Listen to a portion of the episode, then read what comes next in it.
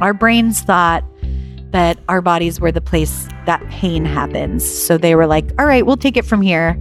And that was loving and protective. It was just misguided.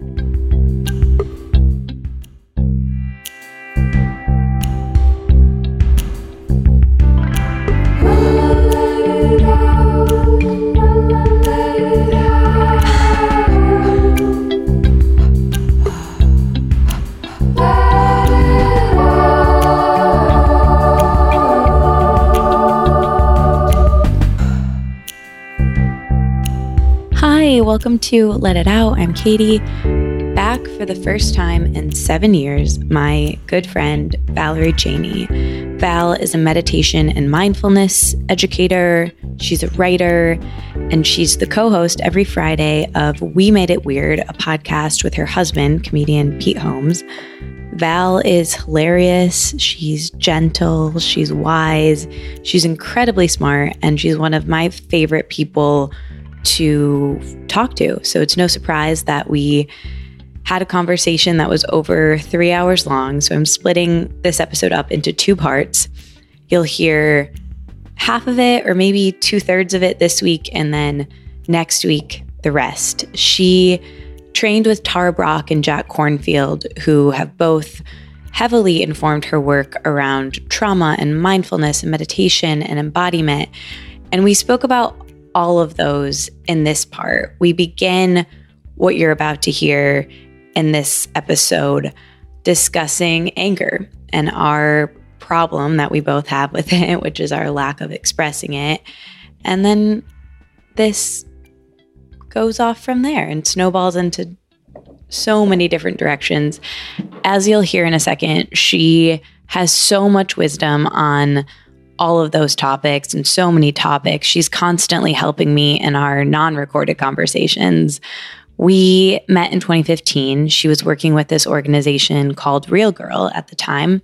I'm really happy we had this conversation. She came over a couple weeks ago and we spent the day together eating snacks and joking around. And we recorded a large chunk of that, which is what you're about to hear this week and next week.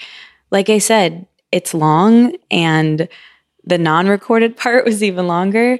And honestly, we could have kept going if Val didn't have to run to go pick up Lila, her daughter from preschool, but she'll be back. And maybe it'll be in another seven years and we'll cringe at this conversation. But for now, here is a time capsule of us talking in March of 2022. We cover embodiment versus disassociating, attachment styles, internal family systems, fear of being alone. She gives so many insights around things that have helped her with all of these topics and doing them with a lot of gentleness.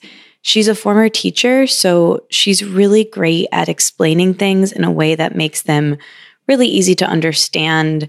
And she's just honestly one of the most talented and creative people that I know. She teaches dance, she sings in a choir, she has a beautiful voice, and most recently, she wrote a screenplay. She's a writer. And at the end of this, she tells us the premise for what she wrote, which is my favorite part and sort of brings together a lot of the concepts that we talked about earlier in the episode. So if you like this part, there's a part two that's a bit sillier. And in that part, we cover, well, I'll tell you at the end what we cover in that part. But for now, I'll just say, as Pete and Val say on their podcast, get into it.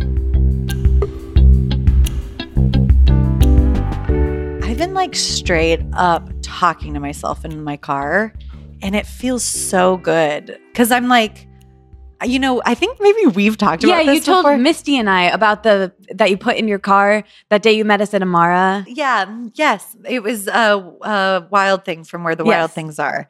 It's a, a beast. A beast. yes, um, Judith. She is the embodiment of my anger, and she's How's she doing? She's, you know what? She's actually like she's kind of been out lately. Like she is like like I'm feeling salty these days. I had to check in with Pete this morning, my husband, because I was just like. I, have I, I? That's exactly the word I said. I was like, I've just been feeling like, kind of like irritable. Have I been salty with you? and he was like, No, I haven't noticed. Huh. But I think there is. it's you know it's Pisces season, and I am a Pisces, and I don't know that much about astrology, but I do know everybody's saying like it's Pisces season, so there's a lot of emotions, like it's an emotional time. Um, and I am like, welcome to my life. That's how I am always.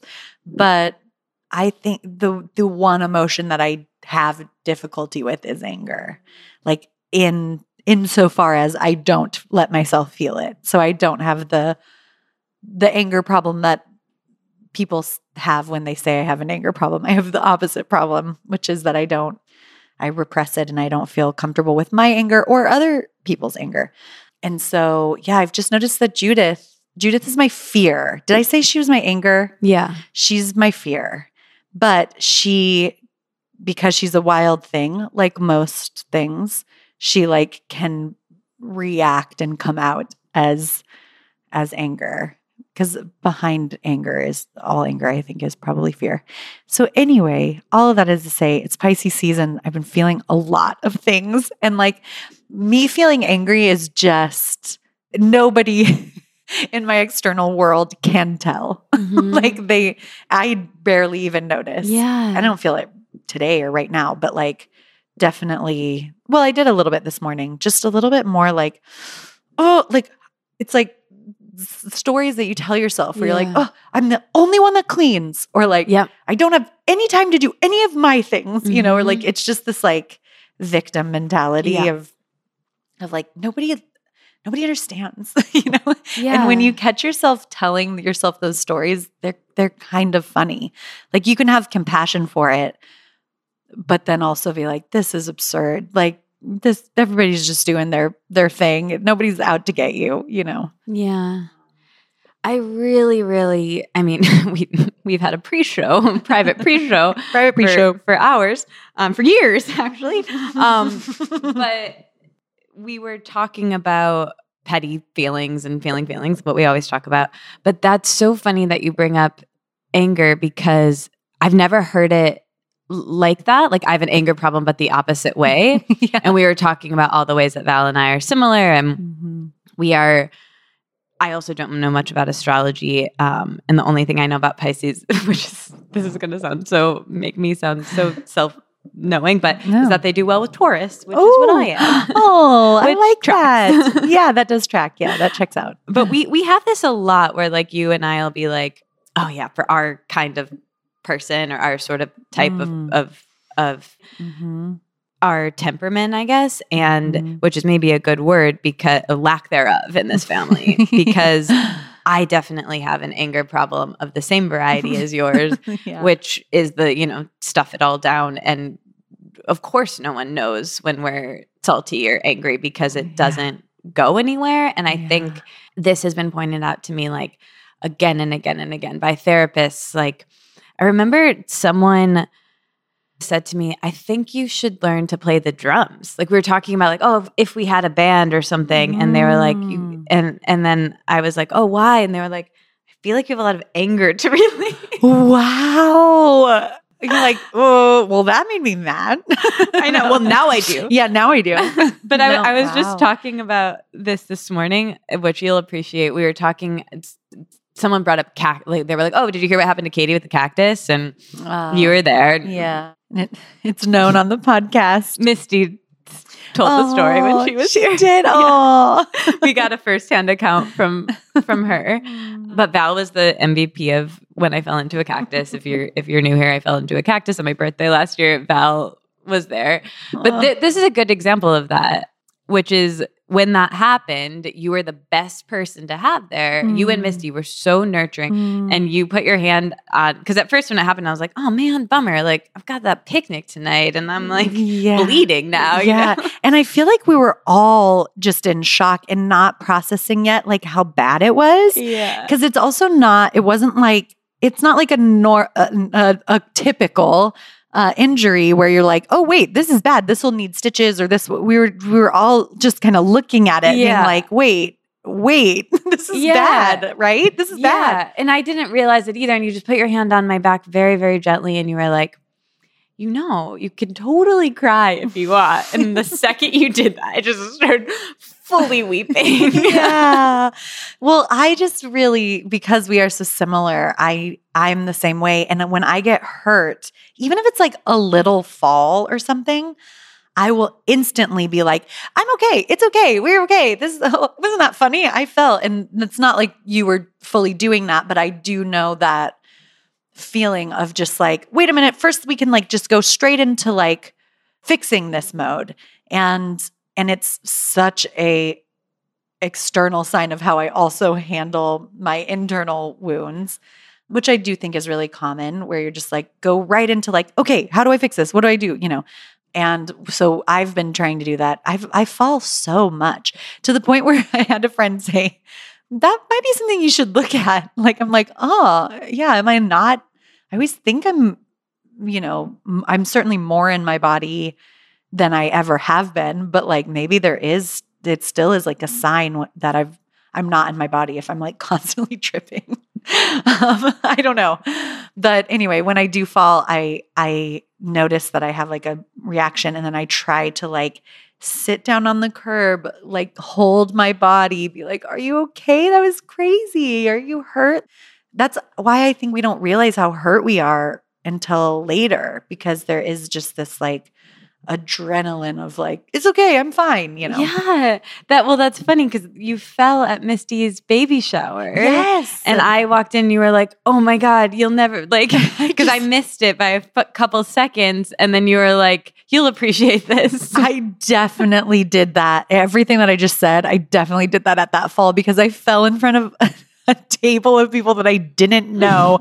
and I had just gotten like chips and guacamole and they just went flying. So I was so embarrassed. And then I was just like, ha ha ha, guess what? I just fell. I'm like, my butt is wet. I'm, you know. Yeah, your like, butt was wet. I, I had, into a puddle. Yeah, I had just walked in when that happened. And yeah. I was like, oh man, I wish I had been here two minutes before to yeah. catch you. Yeah. And Lisa was like, after, because our friend Lisa was there and she, she like comforted she like ran to me. She saw the fall. And she was like you look so sad. And i was like oh that's good. That's progress because usually i would not let somebody see that. Yeah know? like cartwheeled up and then somersaulted like, out i'm fine and i meant to do that. Yeah you're welcome. Yeah. And that is sort of like uh, my mom god love her she's fantastic but she also this is where i get all of these yeah. traits and pete said the other day your mom has just constantly has the energy of someone who just tripped in public where you are just like oh oh oh god sorry I, like i'm sorry uh, i'm okay i'm okay like yeah. and just like lives in that um and i yeah i can do that too. yeah, mine too. Mine too. I mean, honestly, that that's why this program is called Let It Out because of my intense tendency to hold it all in. Yeah. And that that's why I brought up cactus hands with anger because I was just when I went when I told the story this morning, I was like, but this year for my birthday, I think it'd be really fun to get a cactus pinata. Oh, and uh, really get out some of the anger. Yes, like sig- like really eating healthy. a cactus with your hands yeah. feels very significant. I love that. That might be a good idea for both of us. Yeah, that's a really good. That is good. I know. I really, honestly. I as much as I love to like talk about things that I have figured out, um, I think we've related over this too. It's way harder to talk about things that you haven't quite figured out yet and that you're like in the middle of. And anger is one of them for me for sure. Like I I don't have a ton of wisdom on it yet because I am still pretty uncomfortable really with other people's anger because I'll instantly be like whatever I can do to put this fire out like that's what needs to be done even if I'm sacrificing my own you know my own well-being to do it. I will say what everything that I've learned so far about being with anger, almost everything has been taught to me by my 3-year-old. and I really think that she was sent here for so many reasons because she's the coolest, but one of them I think is to help me be better with anger because she's like she's like fiery and she was even in the womb, I feel like I I was like getting a sense of her energy when I was pregnant with her and I was like this bitch is spicy. like I was expecting like a sunshine butterfly baby and this is like there's something going on where this energy is not just like beautiful butterflies e- like easy warm light. She is all of those things. Yeah. And she also is like fiery and she'll like scream and has a lot of an endurance for tantrums and letting things out. And there's there also has been like times where she's tantruming and I'm I, just the stories you tell yourself. It's like, well, let me back up. What we this is the wisdom that I've learned is that what we try to do with all of her feelings and what I try to do with all of my feelings is just hold space for it, right? Like be there with her. So when she's crying, you know, even if it's like, I wanted the yellow cup and not the red cup, it's like, yeah, you're really sad. Oh, you want that yellow cup. You're so sad. I see that, you know, and just like see it and hold it. You don't have to change anything. You don't have to try to fix it. You don't have to redirect, you know. I just noticed that her when she's really angry, especially if she's like angry at something I did, that's the hardest for me to just sit there and be with her. And of course it is because it's hard it's hard for me to be with my own anger and to not tell a story about anger like it has something to do with me like I did something bad or I'm not worthy or you know yeah I I think she anger is one of her most prominent feelings. and like, even again, maybe it's just being a toddler, but she really was also like this when she was a baby. Like, I, I remember being in the hospital with her and being like, how, she's she can scream so loud and like she's so mad. and I said to Pete recently, like, because it's still something I'm working through she woke up in the middle of the night and was like so, like screaming and kicking and like I had scratches on my arms. Like she would like grab my arm and like scratch it. And I was just like it was also the middle of the night when you're feeling like so fragile. So I was just like I just can't help but think like like it makes me feel sad but like sometimes I'll be like wait is this okay? Like what's wrong with her? Is there something wrong with her? She's like we live in like such a a loving home. Like, why is she so mad? And I brought that up to my therapist, and she was definitely like, Yeah, this has 100% to do with your own beliefs about anger. And she is letting it out. Like, she's hashtag letting, letting it out. she hashtag let it out. Um, and and that's like really healthy. So she's got a way healthier relationship with anger than I do at this stage. What a mirror. I know it is. And it is good practice. Like I have somebody who is making me face it every day. Not every day, but most days. And like when she's angry, just sitting and being like, yeah, you're really mad. And then having the practice of, and the reference point of like, I did this for her. Can I do that for me? And like, even this morning when I did feel a little bit of like, I was feeling everything, but there was anger mixed in there. That's what all of this started with me talking to myself in the car but I was just doing, I was like talking to myself like I was a baby. Like I was like, oh, this is your hard, because I had a friend reach out and say that something that I said to her this week, like really upset her. And she's like been upset. And that I know you can relate to this. That is Oh, my yeah. worst thing. Yeah. That's my worst nightmare. And so it just brings up, like, like I said, when in our pre-show conversation, it's Basement like tapes. basement tapes. We um like that just was the exact code to activate all of my wounds.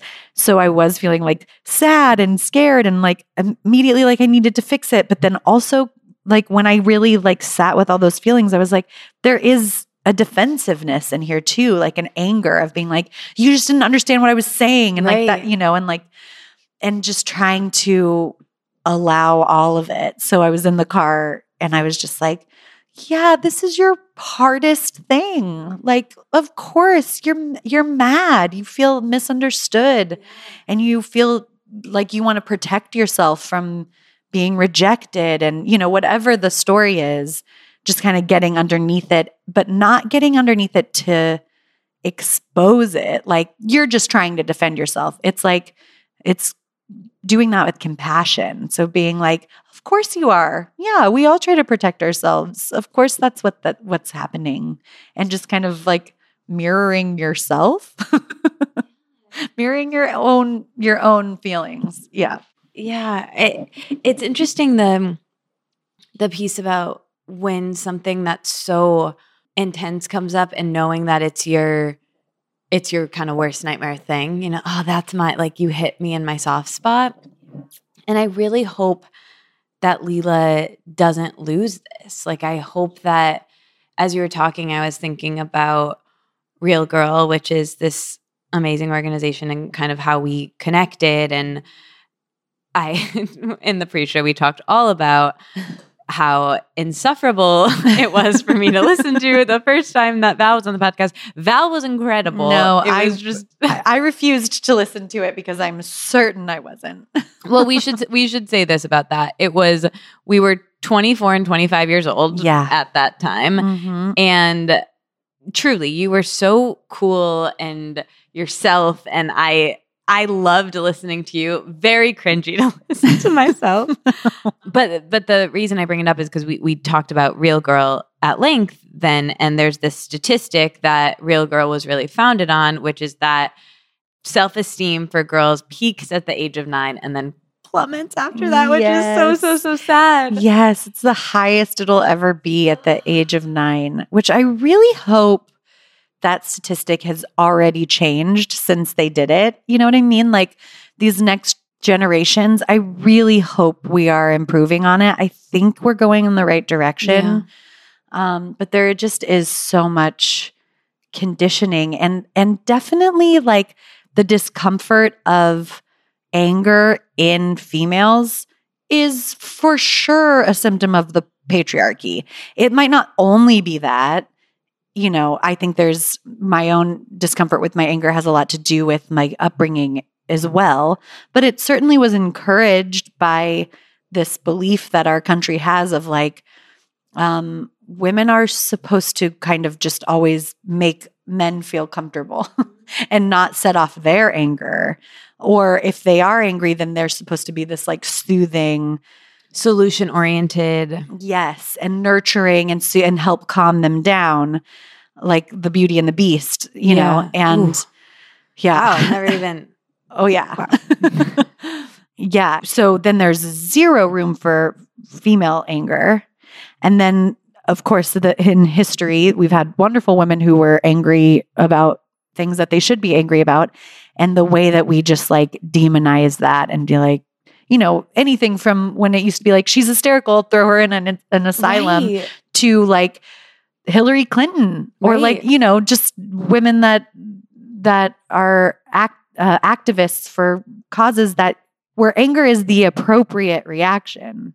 It's like, well, we can't hear her because she's she's angry, and that's so scary to our whole system. yeah. you know. So it definitely, yes, I hope Lila can keep it. And I feel very protective of it when I think of it that way. So, like, it is a good thing. And, like, Right. you know, like, that's what I, these are all the things that I'm trying to remind myself of when I'm in the middle of it is like, the worst thing I could do is pass on this thing that I'm trying to grow in myself to her. And as long as she's like feeling free to be furious, I know, okay, at least like we're growing generationally. This is not getting passed on. you know? Yeah. And it's expressive, you know, she's being expressive. And I think that that's really healthy. And I agree that I hope, I feel optimistic about this next generation because of the new parenting techniques that we didn't grow up with. Yeah. And we grew up with, you know, we come us from a sea of people just like us. And you said something in the episode from 2014 where you mentioned we there are a lot of talk about our moms in that episode. Heavy mom chat. That there. sounds about right. And like Um, where I was in my life. yeah, yeah. and and one thing we said about that was a a lot of you know pop-ups as pete says of like they're so great they're doing the best they can which is all very true and i still agree with now and you said compared to what they came up with and, Yeah. and passed on different stuff to us and we're so grateful that we didn't get that stuff you know and so it's kind of the same thing like Yeah. Lila's probably not going to get this because you're aware of it, but there might be something that we're not aware of that she'll be, you know, recording a podcast in space about Oh, a yeah. years from now. I know it's probably going to be in space only a couple years from now, too. Yeah. No, I think that is exactly right. And that is kind of, we touched on this before, but like talking about where we were at and why it's so cringy to listen to ourselves seven years or six years ago. It's, it, it is because of evolution. Like we're meant to be doing this generationally and personally. We're meant to be always evolving. So that means that we're going to outgrow even our own perspectives. And if I would just love to be able to like normalize that in myself and for us to normalize it as a society of like, y- yeah, of course, the things that I said when I'm 25, I'm not going to, I'm going to have s- so much more wisdom even by the time I'm 33. Like, yeah, that's normal. And, and of course, Pete and I are going to say things to a 20 year old Lila that's going to make her be like, oh my God, did you really just say that? And we're like, what? Is that wrong? I don't, you know? yeah. And the, the idea of just like normalizing not not always getting it right Yeah. and i mean i think that's where like even like white fragility comes through and like where we are this like we're so fragile we think we have to be perfect and if we can just normalize like no no that's not the goal at all it's to just stay like porous and open to new information then being wrong won't feel so terrifying Yeah, and it's really important. Like my friend Liana Sims, who's incredible, always says she has this great quote about your discomfort as a beginner is not as important as human lives, you know? And I Wow. Think about that a lot with, you know, white fragility and Mm. anti-racism of like being uncomfortable is part of it. It's like the main part of it. Yeah, I And know. for our temperament, again, like so worst hard. nightmare. worst nightmare. We're and that's the thing too is I will my initial reaction to discomfort is like, oh, something's wrong. I'm like I'm misaligned or there's not like it's a symptom that something's wrong and needs to be fixed. And it and especially in these cases, but kind of also just the whole deal with life is that if you're uncomfortable, that's probably a good sign. If you're you can have moments of comfort for sure um and even phases and seasons of comfort but like if you're always comfortable that's not ideal it's not ideal for growth you know Yeah. i think i think the idea of you have to be uncomfortable to grow can also be a little bit extreme. I agree a hundred percent. Yes. Yeah. Yeah. And i think also staying in the I, I I do believe we have to do things we don't want to do, you know, Mhm. and and it's cyclical, right? Like I think this is really a lot of period talk in the last chat as well. yeah. But the, it's true like there there are times to be dogmatic and on you know growing and there are Mhm. times to just be like okay i i surrender Yeah. and let it go and see what happens there and it's like that willingness to m- move back and forth Yes, I'm so glad that you said that because I I think and I want to be really clear about this, even the seasons of discomfort, I think we should always be doing that titrating. So I don't know, at least for me, I think there are people where like being really dogmatic and like being like discipline is useful for them. For me i i have to feel safe and nurtured in order to allow myself to feel uncomfortable. So so discomfort definitely doesn't mean like feeling unsafe. And i think that for me it does take a like moment to moment titration of like i'll use the anger for example if i've noticed that i'm feeling anger whoo that's like going into that feels really uncomfortable.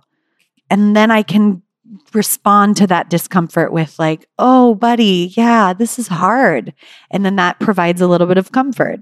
And then I'm I'm feeling safe again. I can look deeper into it and be like, "Am I just like was I in the wrong with that?"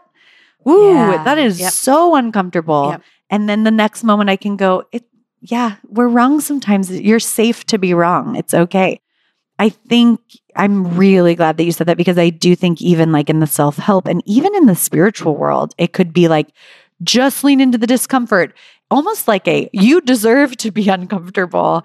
And I don't think that that is how we work. It's certainly not how I work as a person.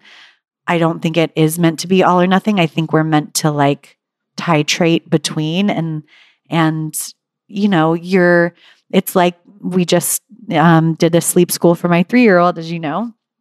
And the whole point of it was to teach co regulation or to teach self regulation through co regulating. So she's uncomfortable sleeping in her own bed because she's never done it before and she's always had us there. And we are right there standing in the door. She would prefer us laying in bed with her, but we have we have at that point, you know, like we slowly kind of inched closer and closer to the door.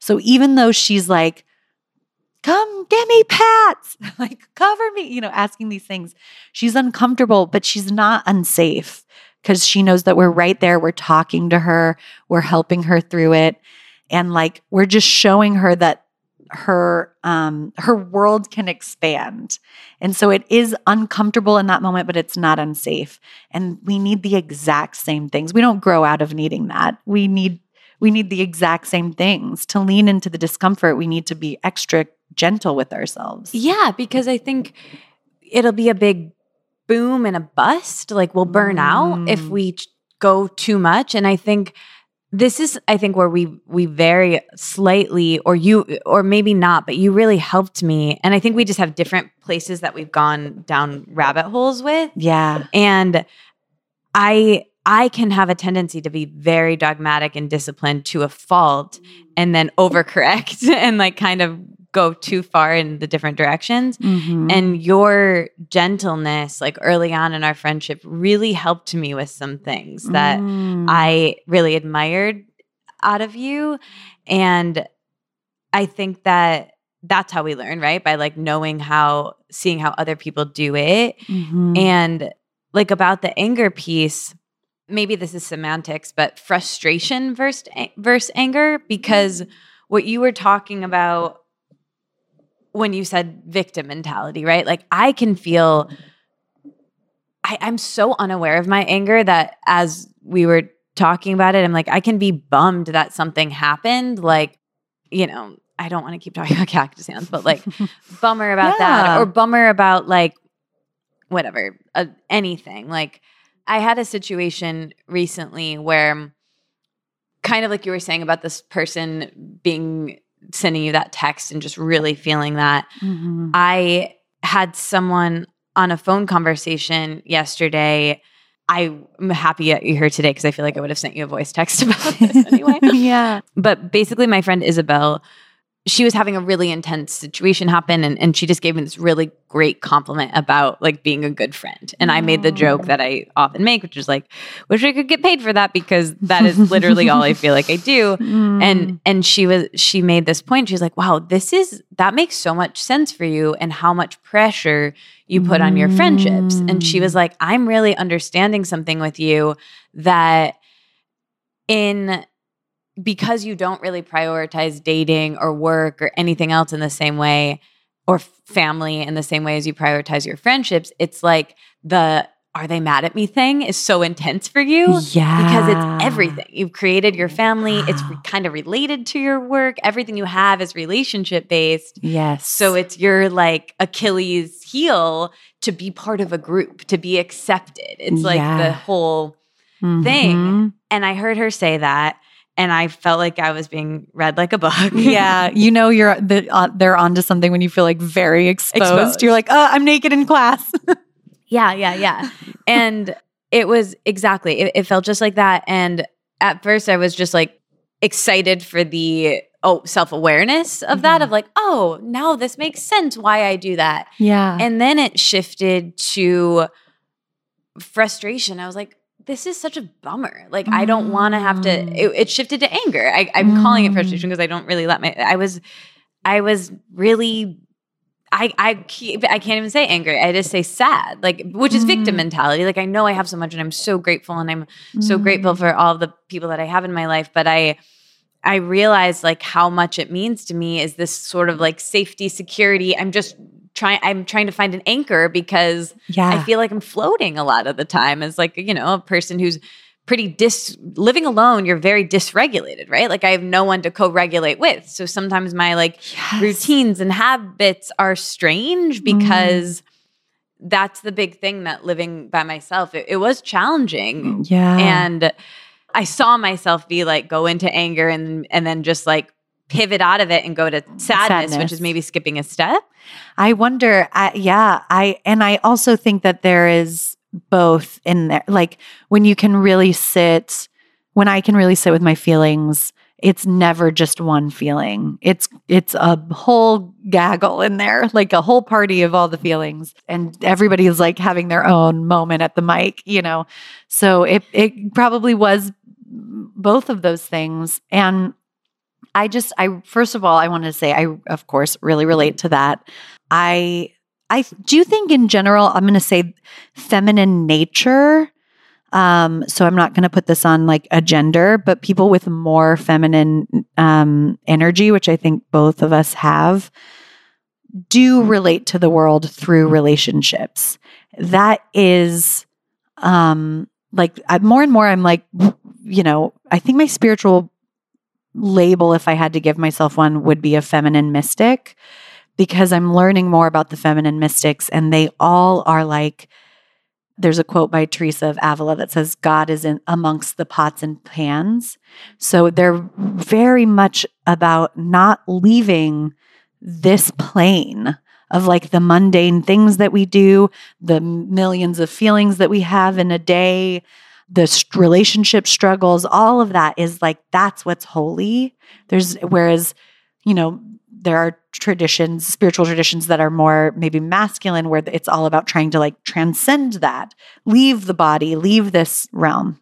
Oh, just to normalize like yeah, you are a relational being and you understand the world through relationship and especially in the season of your life living alone that makes so much sense that if I were living alone, I would definitely be having the same reactions and being like, yeah, I need, I need to, these friendships are how I am regulating my nervous system. And I don't think there's anything wrong with that or un, even unhealthy. We, we need each other to do that.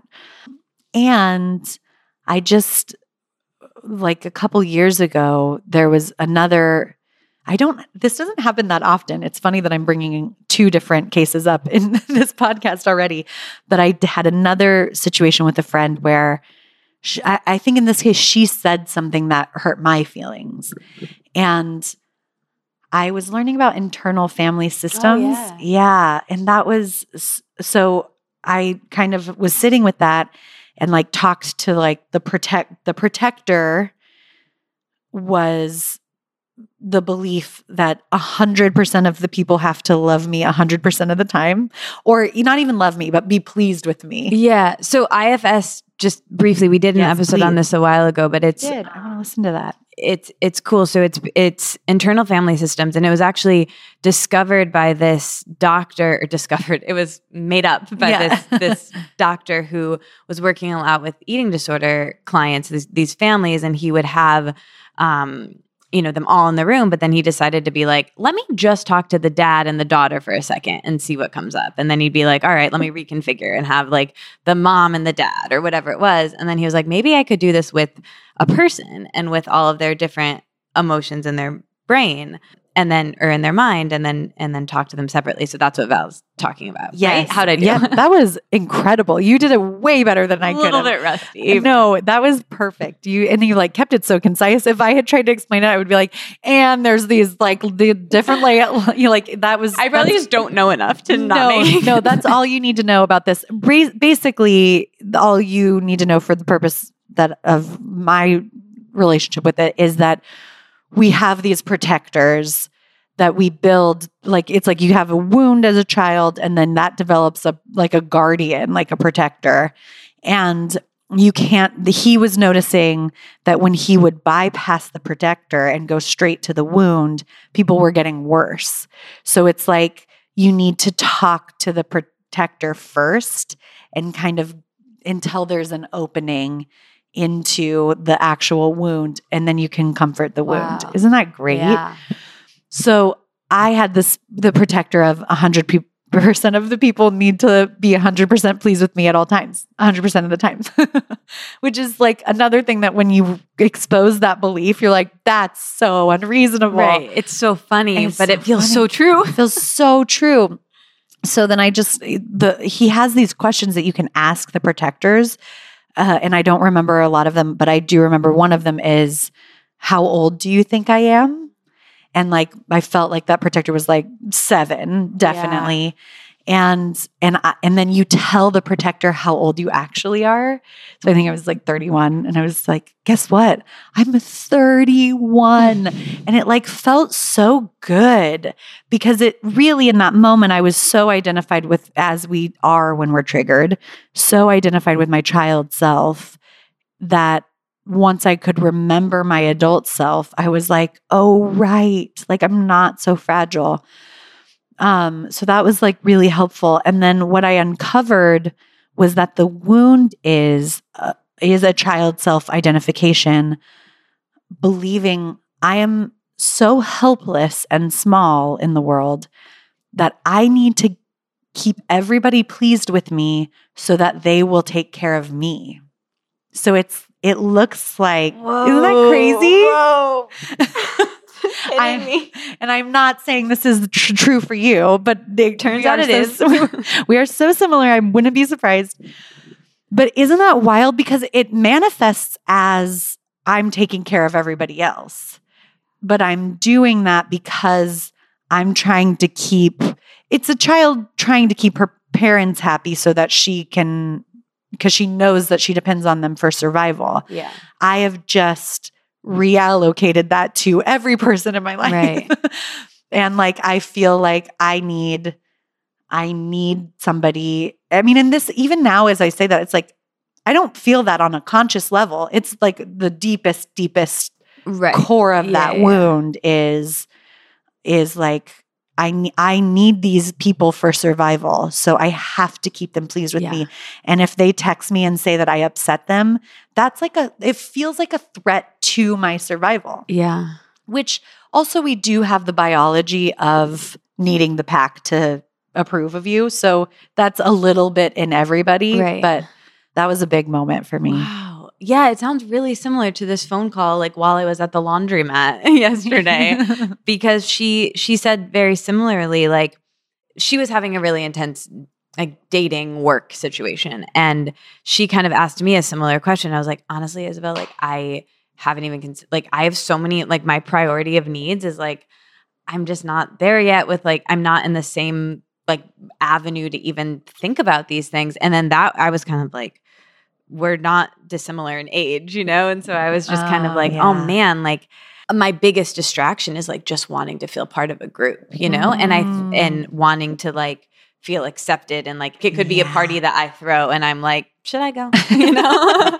like So just con- constantly feeling I, I can tell that this would be better if I wasn't here. Yeah. I'm gonna go. Yeah, yeah, yeah, Just yeah, use yeah. my house. hmm And it's it's a really interesting feeling because I think it, it it scared me enough last night to feel Mm. like, oh wow, I am putting so much pressure on this because this is all I have, and kind of thinking like, okay, I need to diversify. my- Mm. That is maybe part of it, and then. Richie Rohr, as we say in his family, Richard Rohr, he's what does he say? That thing that's like, can you try to accept that you're accepted? Oh yeah, I forgot about that one. That's so good. Accept that you're accepted. That's it. Oh, and why it's so hard. It's so hard. But I think the beginning always for me with anything is how can I introduce kindness for myself into this situation? So even the like I so I so identify with the frustration of like like you're exposed and then you're like why am I like this? You know, like that's always the next thing for me. Like why can't I just like get a grip? you know, like I get that all the time. And then that's why this my my teachers are Jack Kornfield and Tara Brach, and um, I learn I teach mindfulness, and and I've learned from them, and that's what drew me to them is that their answer to everything they reword it and reword it and reword it a million different ways, but it could all be distilled into can I observe this with kindness? Like, can I be with this with kindness? And there's this idea that you just meet yourself wherever you're at. So, in that moment, if you're frustrated, you're like, well, maybe I'm not ready to be kind to the part of me that needs other people, but can I be kind to the frustration? No, maybe not yet. Okay, can I be kind to the part of me that's wanting to be kind to the frustration? You know, like wherever you can get your little foot in the door of kindness, and that is honestly my entire work is just trying to remember that at key moments. And I don't always. I I go through a lot of other things before I'm like, "Oh right. Kindness is kind of all that's missing here." There's no I'm not broken. This isn't a fundamental problem that's going to like destroy me and everybody I know. Like th- this is what it feels like sometimes when we get when we see parts of ourselves that are harder for us to like, you know. And it's and it's just yeah, again and again being like, okay, where can I be kind to myself? Cuz compassion, self-compassion is well, just I would say in general, I I I don't I could be totally wrong. This could be something that when we do this 7 years from now I'm like, no, I wasn't really right there. That's an oversimplification. But I have found so far that compassion is the only um, antidote to suffering. it's like the only way to respond to suffering, you know. Uh, well, as much as we're saying like, oh, we change so much and it's so uncomfortable to go back, as much as I believe that this is such a contradiction, but I also see these same tendencies like the same shit I'm doing now, wanting to fit into a friend group here, feeling on the outside. I did, you know, when we were in Hawaii, you know what I mean? And you were so amazing. And like now I'm like, oh, I'm definitely in the group. Oh, there, oh yeah. You know? We were we always felt you like you were in the group. right. Eh, which is so nice. But like, okay, that I feel like I'm in the group of. There's another group. And then it's, it's the same thing as like when I was nine or at the Mean Girls house. You know, it's like it's all the same shit. Just you know, more or less wrinkles. Yeah.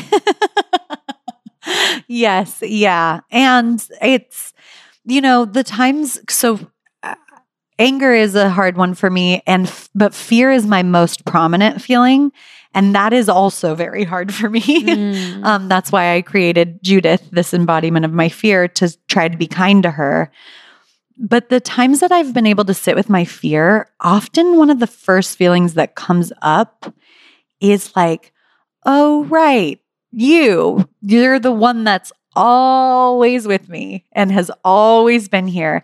And there's a little, it sounds so like definitely some, there's frustration in that. And there's usually a little dose of like, I know you. You're like my familiar kind yeah. of companion.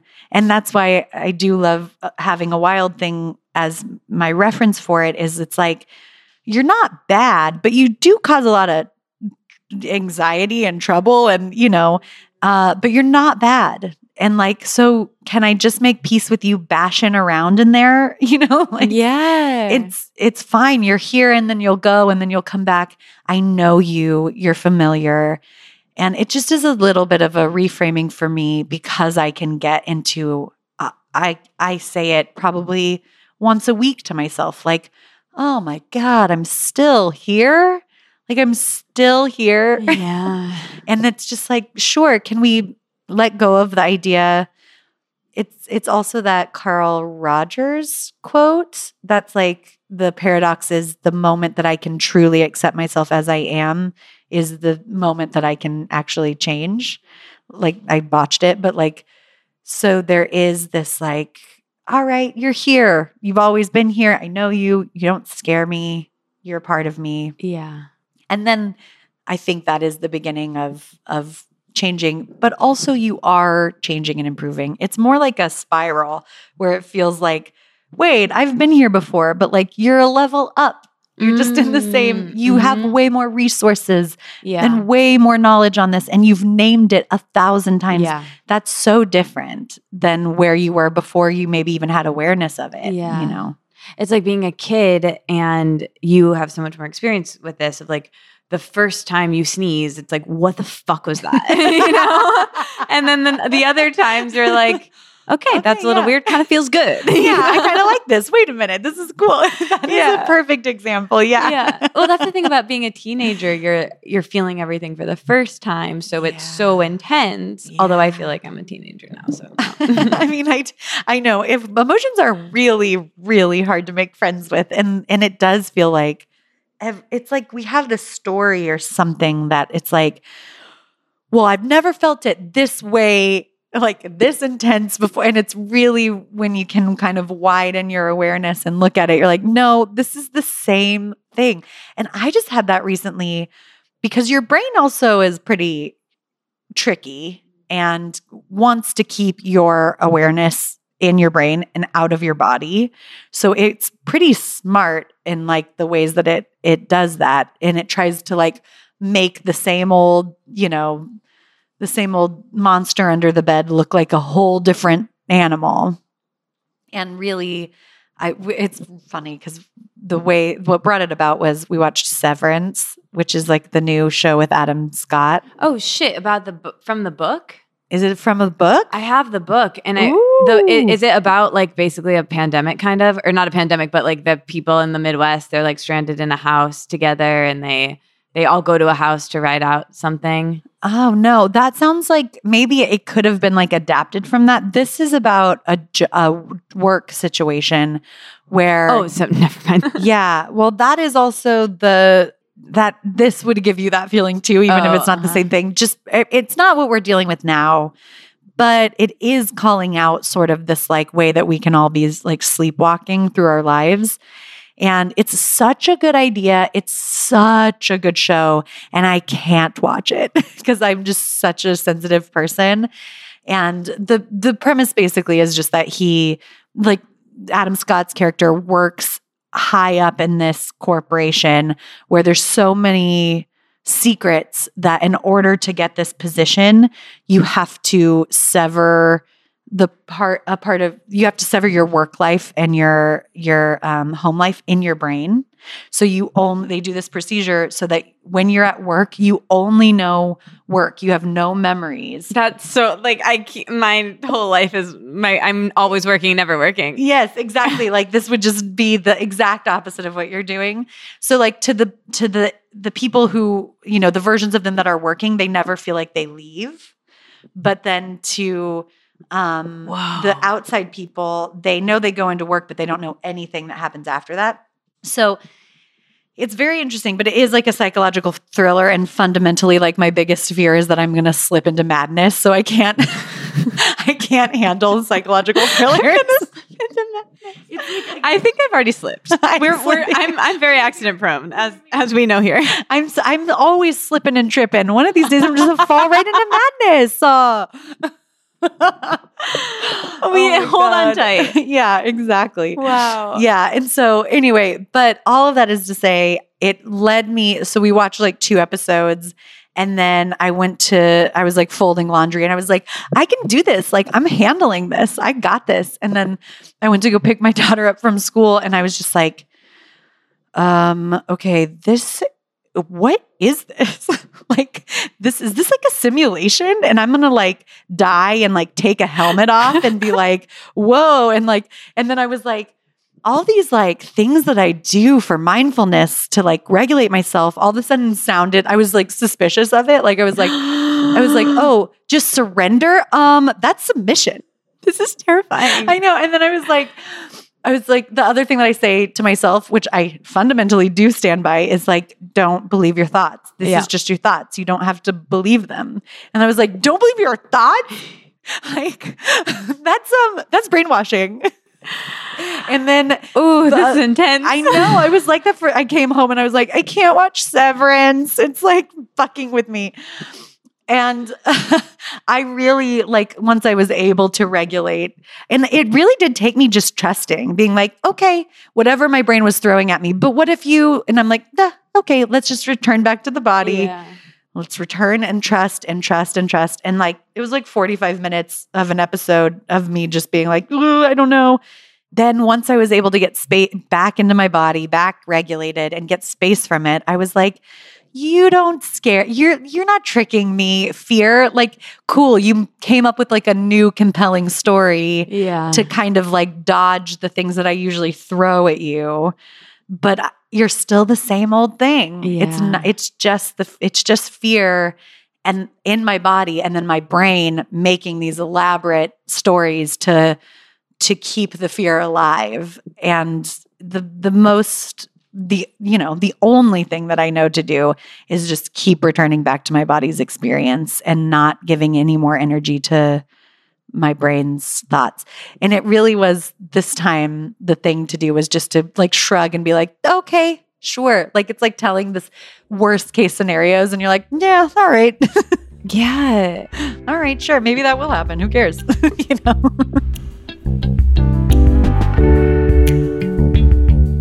This week's episode is brought to you by Native, one of my favorites. They're best known for their aluminum free deodorant, and they want to help everybody practice what they call safe sweats, which is why they keep their ingredients really simple. They're things you know and love, like coconut oil and shea butter and baking soda. We know all those. And what's cool about it is they really check a lot of boxes 24 hour odor protection, naturally derived ingredients, as we just discussed, a smooth, residue free application, and over 10 scents to choose from. I love a lot of them. My favorite is the cucumber mint. There's also unscented, which is a great option. My friend told me he just got that one. Christine turned me on to Native a really long time ago, actually. She gave me one and I loved it so much. Every day when I put it on and I smelled it, it made me really happy. And I think you might like it too. Maybe you want to make the switch from an antiperspirant to native. Visit their site and you can discover all of the scents and maybe even try out, you know, while you're at it, a moisturizing body wash. Smell fresh all day long with Native. Get 20% off your order by going to nativedeo.com slash let it out or use the promo code let it out at checkout. That's nativedeo.com slash let it out and use promo code let it out at checkout for 20% off your first order. Every so often, I'm looking for a new podcast, something completely different to what I usually listen to, and just needing to switch it up.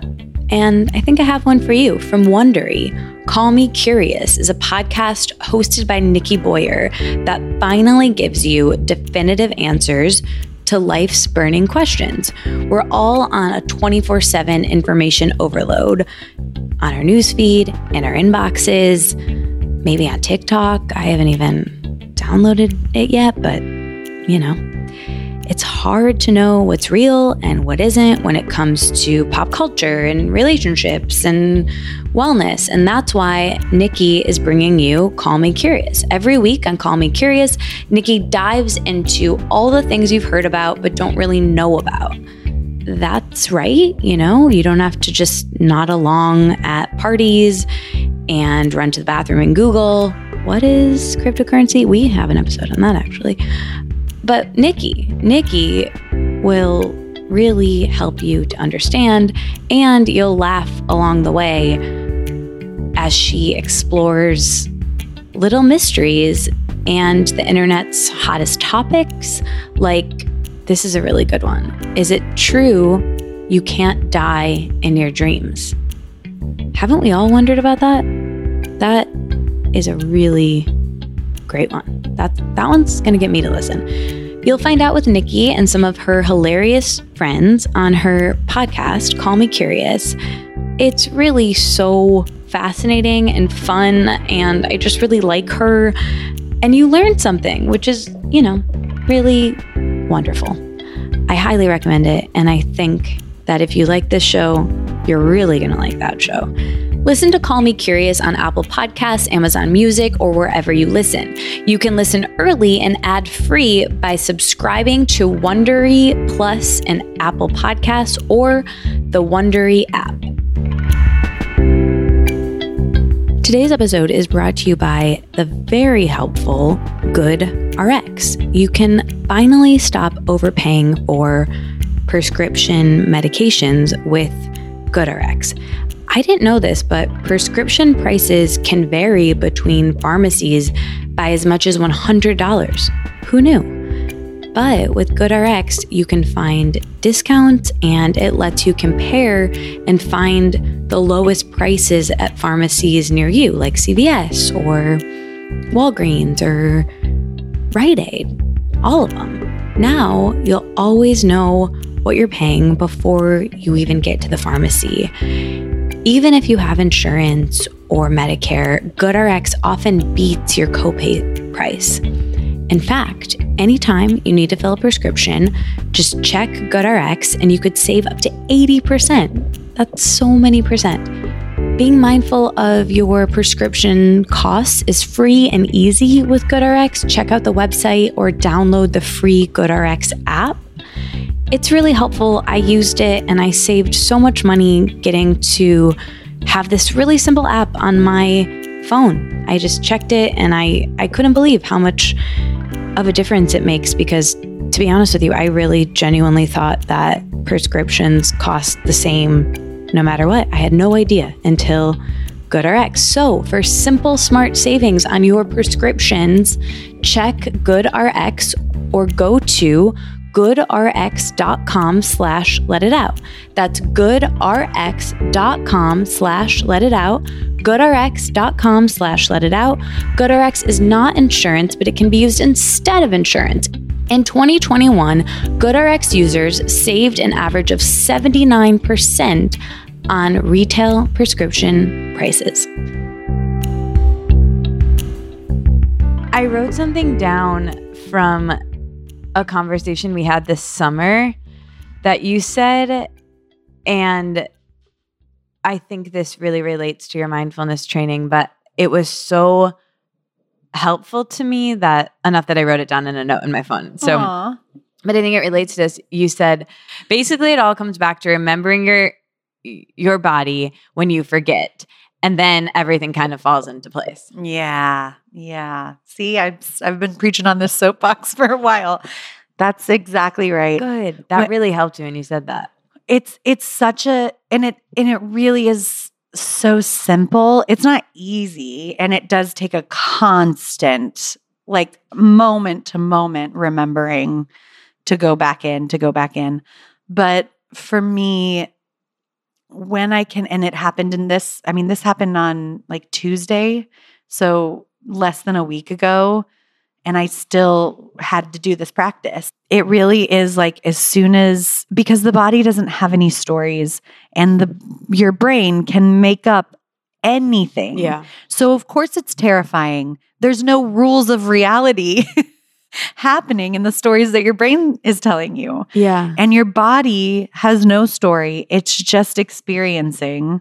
And every time I can, like, your brain really wants you to think that the scariest place in the world is your body.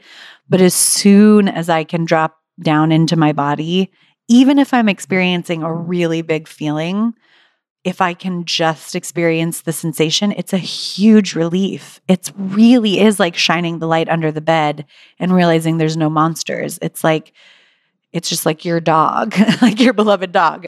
It's so, it's the only thing that I have found that consistently has worked every time I was able to do it and is simple enough for me to remember. So the thing about like everything else falls into place, that's the other story that our brains tell us is like we have so much fix. We got this and this and this and this and that, you know.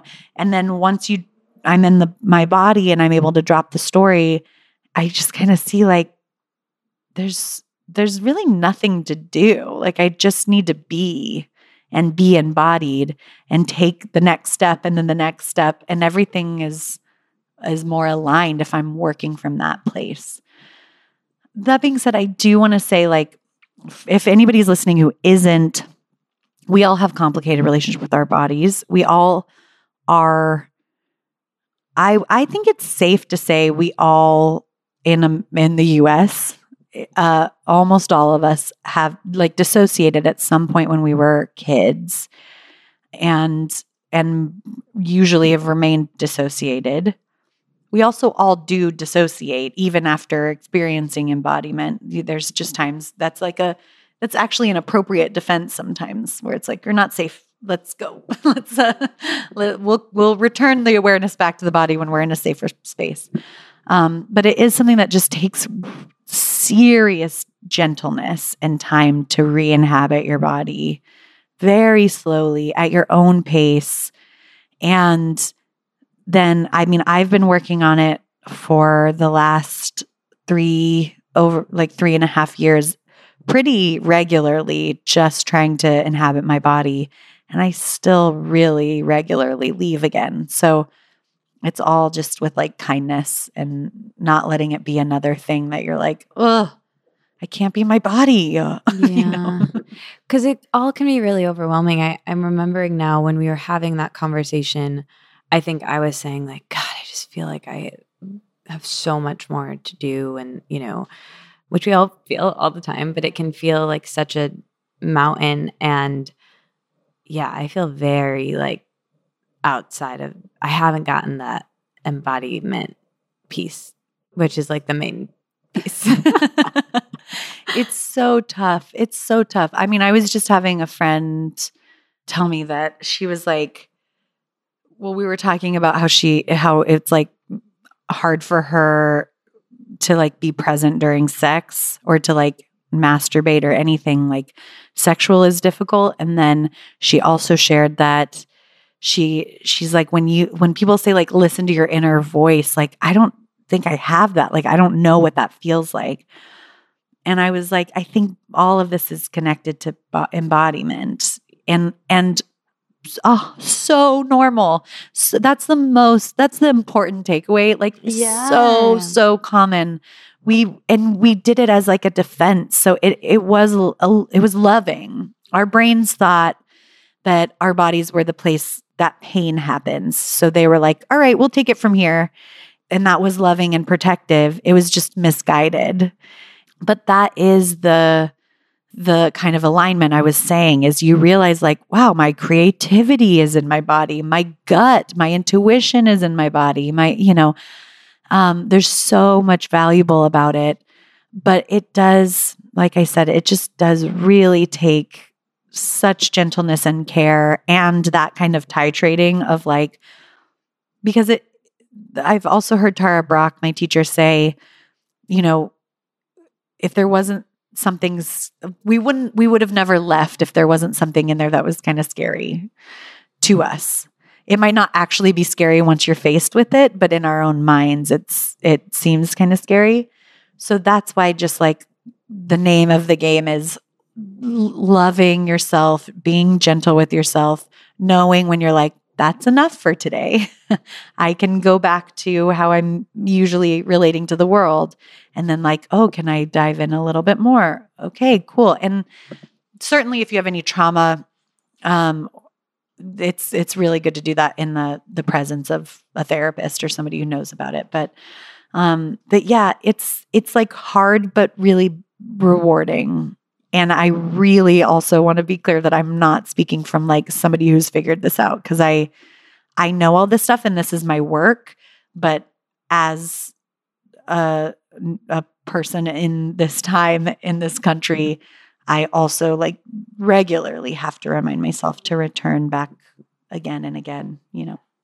Those are the only people that I ever want to listen to. Anyone who tells you that they're an expert and has it figured out, Yeah. you should run in the other direction. Absolutely. I don't expect that I will get like I what like I can't even imagine a goal of like I live 100% embodied 100% of the time like I that I that goal is not on my chart. I just I want to remember maybe quicker as I get older. Like I'm I expect that I'm going to get lost in my mind and then Yeah. maybe their turnaround time gets a little quicker Yeah. and maybe I'm able to be even more gentler, even more gentler, uh, even more gentle. But um, but yeah, I, it's it's not linear. linear. It's certainly not linear.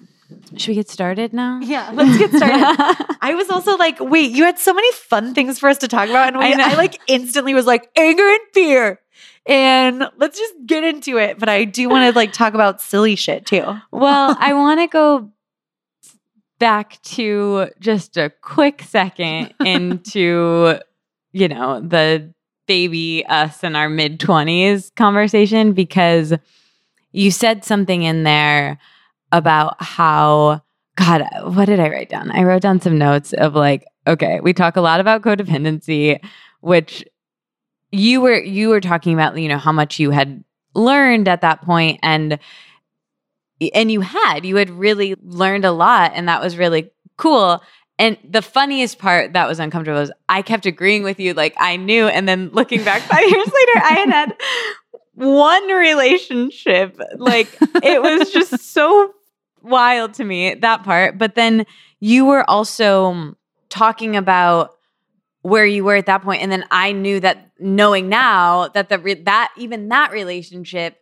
deepens and changes and like yeah. who knew that a couple of years later I would be at your wedding with someone at that point I was dating and hadn't even met yet when we were recording that that like yes. that would end yes, there's so much. so funny how time like that Ah. that time capsule of that conversation like as much as it was cringy was also wow wild yes.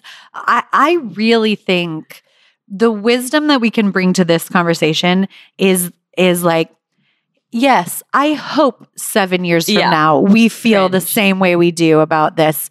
And like maybe we've learned to like cringe less, but we're still like what we're saying is will still be just as much like, oh wow, I thought I knew about embodiment then. Oh my God. Yeah. Like I I've experienced so many different things with it, you know.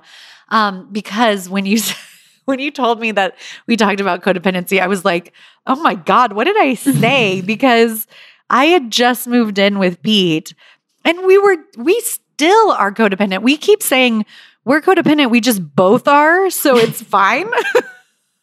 like it doesn't bother anybody else in the relationship. Uh, and like I think codependency is something that I really have a lot of work to do on. So I'm glad I was aware of it when I was 25. But I'm I'm I'm glad I was aware of the concept, but I Yeah. probably wasn't very aware at the time that I was like fully in a codependent relationship.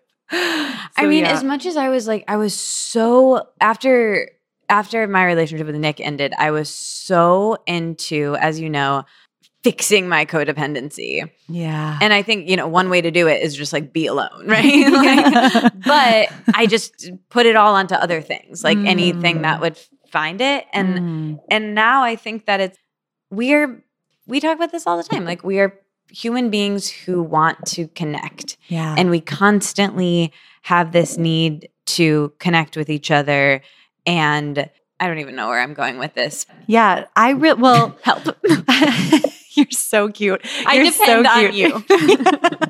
Please, I need you. Help me. Um, I, uh, well, I was just gonna say that I do think that there is a difference between like codependent. I think when we say codependency, a lot of times we mean just like an, a healthy dependency. We're like like the I don't think the answer, and I really am somewhat out of my element here. Like like I said, I have a lot more learning to do about this. But I wouldn't think that the answer to codependency is to then depend on no one right be like a self-sufficient person who doesn't and i i actually have a, like a couple people that i know who go that far where they're like yeah, I'm in this relationship, but I'm not going to like, I'm gonna, never going to need this person. It's an overcorrection, maybe. Yeah, an overcorrection, I would say, in my view. And I think that their codependency is specifically like, I need you to depend on me so that I have self worth. Dependency, I think, is like, hey, we're we're all connected and like your my nervous system needs your nervous system. It just does. Yeah. Like we need, and this is what a lot of us learned in the pandemic. Like we need to be in physical space where our nervous systems are like, ooh, okay, we're together on this. Like it's dependency in the the healthy way is actually the thing that I think is maybe the most gorgeous about the human experience is like our bodies were built to need each other and to need the trees and to need the oceans and to need everything. These are the clues that we're not alone, that we're all connected, we're part of the same living thing. And like, what's better than that? So, needing your friends to feel like an anchor I don't know. I'm just not convinced that's a bad thing. yeah, I don't think so either. I, I think there's something about like getting into the same rhythms as as people, you know, like and right like your nervous system's regulating like you were talking about and i always think about this like like when we went to hawaii is a really good example right like when you've been in this container that feels like camp and then we were suddenly out of that the first couple of days are jarring because you're Yeah. trying to like uh, you've been like running with someone and then you're running on your own you know? And that that's just an example. I felt this so many different times in my life and it's something that i tend to do and i think we're similar in this but like i fall in love easily. I like feel things big and blah blah blah um maybe something to be angry about or frustrated about but it is what it is and when I was traveling by myself and I would spend time on my own, which I ended up loving, and I would visit people and live with them. When I was in Australia with Aaron and Noah, I was so in there. We were all in the same one mind, you know. You're in like, okay, when are we eating? When are we sleeping? Whatever. And then they dropped me at the airport, and suddenly I'm like, how do I do this? What are Aaron and Noah eating? How do I like? I was Oh, like, yes. really discombobulated, and Mhm. that's such a small example of what happens to me even like on the weekends i'll i'll hang out with my friend zoe like we'll you know kind of be together for a whole day and then Mhm. she'll go and i'm like how what do i do now You're Yeah. gone. like Oh, takes me a second Oh my god. and then i catch up and i'm like oh i love this like Yes. but i just have to warm up with myself That's right. And you have to remember your center, Yeah. like who you are, the part of you that doesn't change based on who you're with, the part of you that like is always there and can be there with no one around. Um, I just really, really, really relate to that. I know I keep saying that, but like, boy, I know that feeling. And and when I leave Pete, I mean, Pete and I have a fantastic relationship. And I think there's a lot of things that contribute to that. And I have to admit that one of those things is that, like, neither one of us is great at being alone, particularly me. Like, I have trauma about being alone. So, you know, this, like, when he leaves town, you've like offered to let to like stay with me and i have people stay with me because there's there's like real trauma Which your around friends it love when we got tacos and margaritas it's, it's a good time. Yeah. It's, I mean, it's a good excuse to have an adult sleepover. and it's another good excuse to like depending on people's good like it, that helps me to know that i can be helpful for you and it's fun for me too like we yeah. community wise like to help each other Yeah. Yeah. And there are just like, we all have different wounds. I still, I mean, like, I get embarrassed about that one. Like, I'm like, this is terrible. I'm 33. I should be able to be alone right now. Like, what's wrong with me? And I, and I do sometimes go like, okay, tonight I'm going to try to stay by myself and I can do it. But I also then am gentle with myself and I'm like, this is trauma. So, like, y- you got to really take it slow. But all of that is to say, I have the feeling like times that I've gone on trips by myself, the first 24 hours that I've left Pete, I will have, I will have, if not a panic attack, I will have not had one because I've learned so many resources at, at regulating myself, but I will have had to actively regulate myself. And it is so disorienting for me.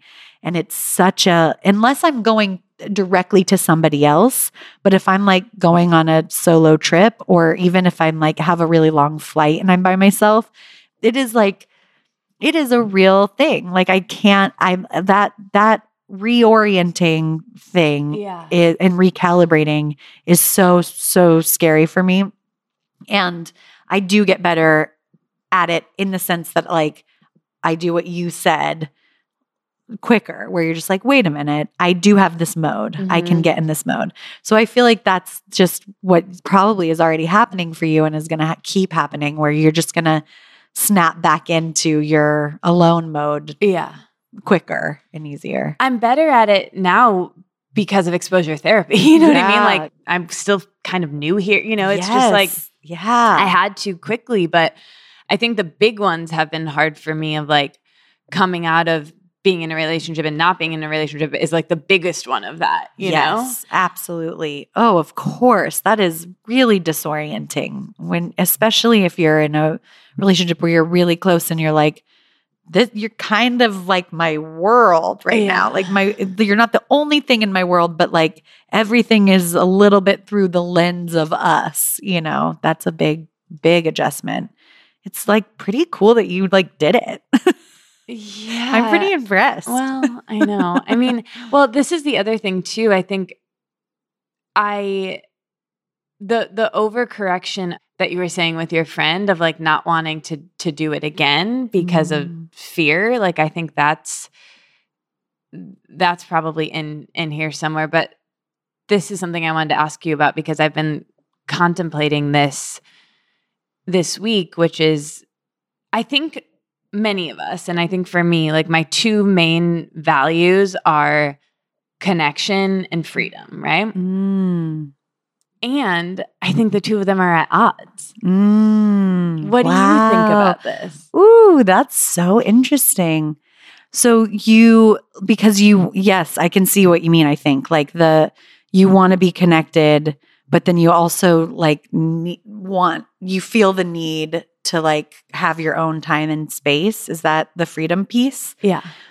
Yeah, I I I do think those two things I could see how they would be at odds in a lot of circumstances, but I do think that there's a way that they can coexist Uh-huh. happily. And I'm finding that in my own relationship where what it took for me is a secure attachment. Mm. And like once I had, and you can have that, you don't have to be in a romantic relationship to have that. You can have that with friends, with just people that you know is they're like they're good. They're they're not gonna scare away easily. You can Yeah. show them every part of you and they're here for it. And once I had that, then I was like, it's interesting because my daughter went to school that like started preschool in September and then Pete started working all day. So I was like really nervous about spending all my days alone in the house. And I was very surprised to find out that I fucking love it. and in fact, now Pete is not working and I'm like, get out.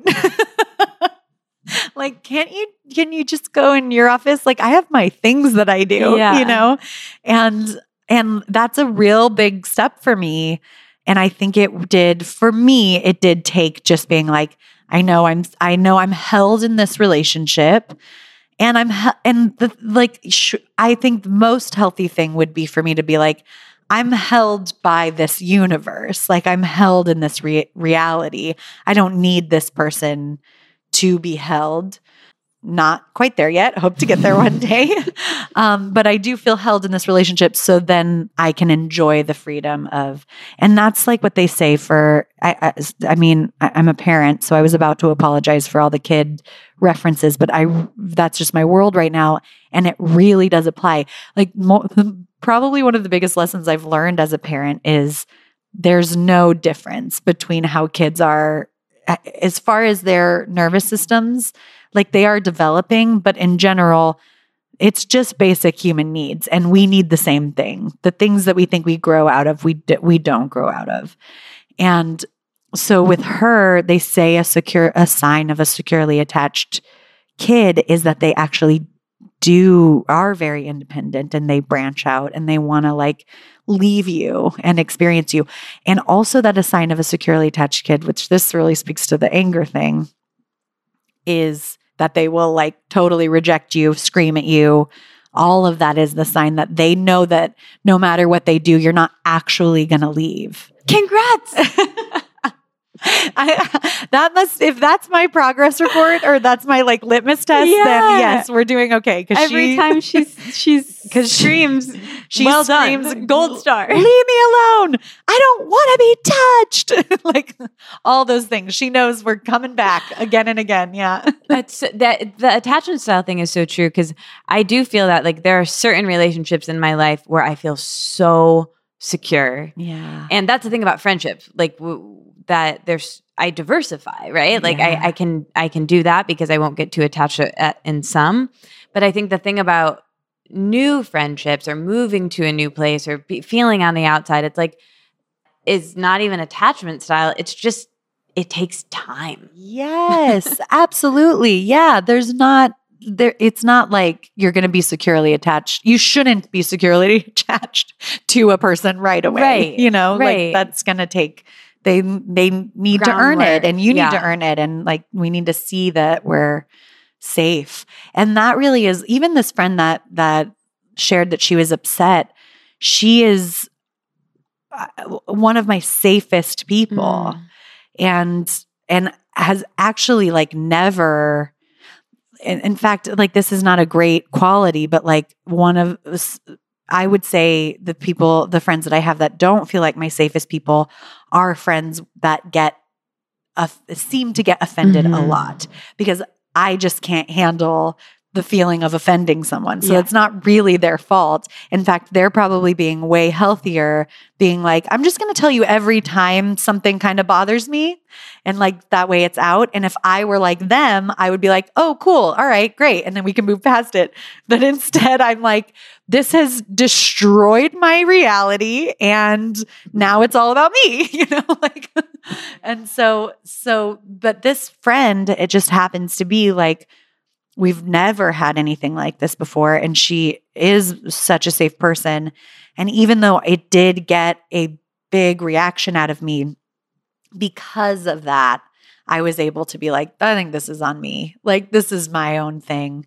And then, like, I texted her, I'm so sorry, blah, blah, blah. And she texted right back, like, thanks for saying that. I think it was just a miscommunication. And it was over, like, it passed. And I was like, unfortunately, talk about being uncomfortable. I think I need to have like more of those in my life because the more I can have confrontation that isn't a big deal, Friction. friction. Exactly. That's the perfect word. The more i'm like oh that's not that's we're, we're past it. That's not Mhm. scary you know? It, it's like yeah it's exposure therapy. That's the perfect phrase. And knowing yourself, like I had a similar thing happen, and I was just like, all right, I know my patterning. Like I'm gonna be out for like two weeks for this. Like I'm gonna, it's just gonna be low level. like I'm gonna think about it. Like I just know it, and then it'll go away, and it'll be fine. i'm gonna give myself two weeks yeah There's something like that. i just i know my internal clock i'm Yeah. gonna be hung up on this for Uh-huh. a couple weeks i love that that's great self-awareness You're so self aware. It well really inspires me. Well, I feel like you definitely are self aware, and I'm sure the listeners listeners of this podcast witness your self awareness weekly. It's weekly, yeah. weekly. God, wow, so impressive. back to 20 I the whole reason I brought up 2015 you because I'm curious about this you're you mentioned this that I 14 whenever the it was our last Yeah. recorded conversation Yeah, you you mentioned how your brother said that you've been more people than anyone he knows as one person and that was you know a while ago is that still true or do you think that as we get older we kind of level off Mm, yeah. You know, gosh, it is interesting to reflect on that again because I'm sure what I said then and how I I maybe still feel this way, but how I always related to that comment was like I don't know. You'll have to tell me if I said this then. I can relate to that comment by being like, that means that I am not authentic. Like I hadn't Mm. yet found my authentic self. So I was just shape shifting into all these different people trying to find my my authentic self. And I I think that was true at a certain point. But now when you read that to me off mic, I was like, yeah, and I've been like 10 other people since then, since even saying that. I don't know if that's actually true. I do think I am leveling off to a certain degree, but there's also the element of like we're saying, like growth and evolving. So having a kid, and I want to say that you do not have to have a kid to experience this. There are plenty of life things that will give the same effect. For me, it happened to be having a kid, which I have had in the time between this recording and last. Um, I feel like I died. I like a hundred percent died and was resurrected as something different that also had a lot of similarities. Like things were carried over. It wasn't like I'm unrecognizable. But anything before that is just feels like a, a different person.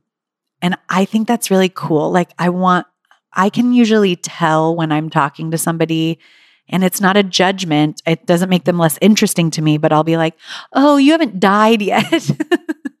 like, you just, and that's how I would feel listening to 25 year old Valerie. I'd be like, right, you just haven't died and like, and faced that. And then, you know, we're, we're reborn as something else.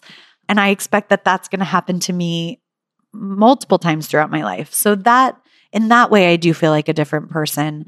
But yeah, the the being multiple different people, it's hard to know what I definitely think early on I was just mirroring everybody. Cuz that is exactly what I do to make myself feel safe is I just mirror whoever I'm with. And that's another reason like a chameleon. Like you just kind of mm-hmm. yeah. like, oh, you're this. I mean, I still have little ways that I've intentionally hung on to it. For example, these flowers that I got you look like flowers you would get me. the idea that I'm like, oh, I'm going to get a little gift for Katie, 100% is because you do that for me. There are friends that I would see that that's not our love language. So, like, there's ways that I still do it, but I'm aware that I'm doing it. And I'm like, yeah, I think it's kind of fun to love somebody the way that they love you. Like, th- that's me giving you these flowers is like an unspoken way of being like, I see that you do this and like you deserve to have it too, you know? So, mm-hmm. so I, I think the like, and I am a Pisces, so it's what we're watery. So we like become whatever, you know, the container is, we become that shape.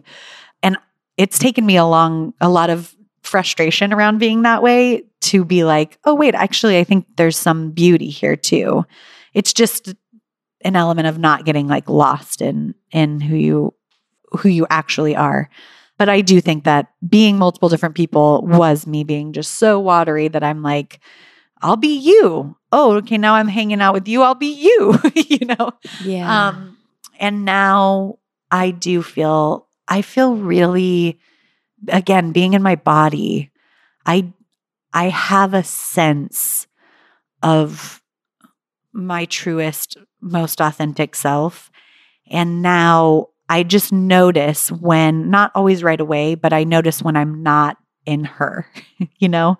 I'm like, and there are people that don't feel safe to me. So I kind of give myself the permission to do it. Like, I'm like, I know you're going to just like heavily mirror this person and you're going to feel so depleted yeah. as soon as they leave. And like, that's what you had to do to feel safe. Okay, baby. like, yeah. we'll just we'll just spend some alone time after and you can reconnect to who you are but yeah so i think that that's the key difference i don't know if i felt that way i don't think i really even if i said that i did i don't think i felt that way at 25 but i do now have like a greater sense of just like what is truly valerie and what is not aligned you know Mhm. Yeah, I think the uncomfortable part, the only uncomfortable part of for me of cringing at a past version of myself or trying on it's the same thing as like looking at our fashion, right? Like I would never wear the thing that I was wearing back then, but it was so what I wanted to wear then. So like, fine. Like I, I'm not gonna. It's a little Yeah. It's not cringy. It's just like, oh, you're like doing what you were doing. then. Yeah. which is Mhm. fine. Yeah. But I think the thing that makes me feel so uncomfortable is that it's documented. That's like the, that it's on the internet, you know. Oh, and I don't think people are now they're going to, but um, go like that's the part where I'm like, oh fuck, I, I I know I said a lot of things I don't even believe now, yeah. and also like just I, before we started recording i was saying like even just the format and the like what i was into it's such a you know i guess pete has to deal with this Yeah, definitely. And like anybody, well, this is something that I loved about Lena Dunham is that she like really seemed to fearlessly be like, I'm to make a show when I'm 24. And it's just to like, she was so publicly wrong about so many things and was just constantly getting called out for saying the wrong thing, doing the wrong thing. And I think it did ultimately become maybe too much for her. I'm not sure. But I really, that really helped me. I, she's somebody that I look to to be like the perfectionist in me and the, the version of me that really felt like I could only ever show the polished, what's the word? Not pro- proprietary, maybe like the timeless Mhm. version, the thing that will hold stand the test of time. Mhm. I really just like watching her do that was like giving people permission to be like, yeah, you're just like a person. you're just going to like yeah not get it all right all the time. But of course, I do think, I mean, Pete doesn't listen to his old podcasts. He just wouldn't because he knows that he would feel that way. But I think he also would have exactly what you're saying the compassion to be like, yeah, that's what I thought then. It is like you want to put like a disclaimer in the intro of like, some of these things that I've said I might not believe anymore. But it's like also, if people are going back that far, they gotta that's on you that's on you. You got to like know that people change. i am there is part of me that's like scared because i don't even know like i don't someone was reading a book recently and they were like and i was like oh that's from and they're like i heard you interviewed them four years or like and i i forgot Oh. And i'm like also should we be concerned for my brain? But like No, i'm I i'm trying to then i start to compute like if someone someone i met recently was like oh i went back and listened to a couple of your episodes and instantly i was like which ones? Which one? Like that's not a good feeling you Uh, know because it's kind of like a newspaper. Like i pu- pump one out every week so yeah. every like seventh one is okay maybe yeah. Well, I'm not sure about that. But also, I think this is why this is so beautiful and so important, and why everybody listening right now is drawn to this is that you are doing something incredibly courageous. Like So you're nice. allowing vulnerability, you're la- allowing people in to see your humanity at all these different phases. And it is giving people permission to be like, yeah, you're going to just always be changing and growing, and you don't have to like have a perfect, polished version of yourself. This is this is human life. Like the best thing that we can do for each other is let each other see our humanity so that we don't feel so alone. And you're doing that for so many people. It's no one, I mean, like, I think the fact that it feels uncomfortable and cringy is like the Brene Brown, like vulnerability thing. It's like that's a sign that you're onto something then because you're being so vulnerable. There's no way that it's it's not having such a positive ripple effect. So you're brave. Well, that is so, so nice listening to that and then having you here now.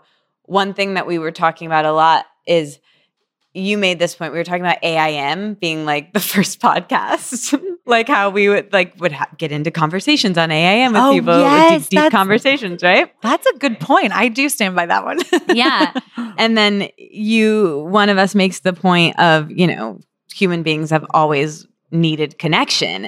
And that Mm. was when I was like, buckle up, you two. You're going to really, You're gonna really hit that learn that note in 2020. You have no idea. yeah, yeah, yeah. And Yeah. the spoiler alert. And then the whole thing made me really like that moment. I was like, had like a super eight of everything of our friendship of like my magical make a wish day when you took me to Disneyland and me telling you about this relationship and this relationship and you telling me when you're pregnant. Oh, I feel that way too. I love that. And that is like there the fact that we are so different. Like I'm I mean, I still won't listen to it, but I am really glad that that's documented because it is like these points in our friendship and it's like such a joy to grow with someone. Yeah. And like I also believe sometimes you outgrow people and that's okay. There's nothing wrong with that.